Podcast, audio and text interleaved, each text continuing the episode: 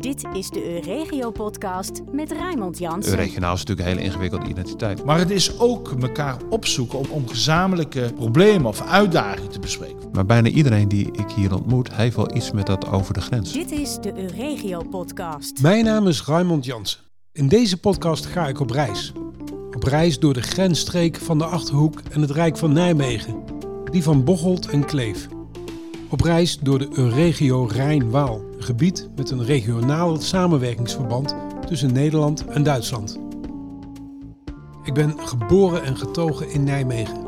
Vroeger ging ik met mijn vader tanken in Kranenburg. Later deed ik zelf mijn weekendboodschappen in Kleef.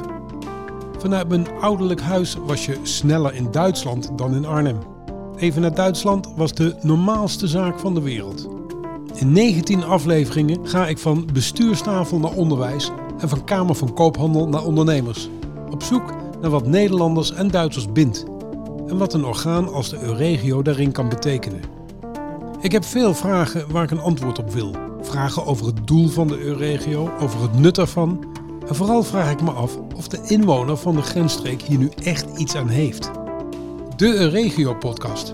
Een grensoverschrijdende podcast in 19 afleveringen.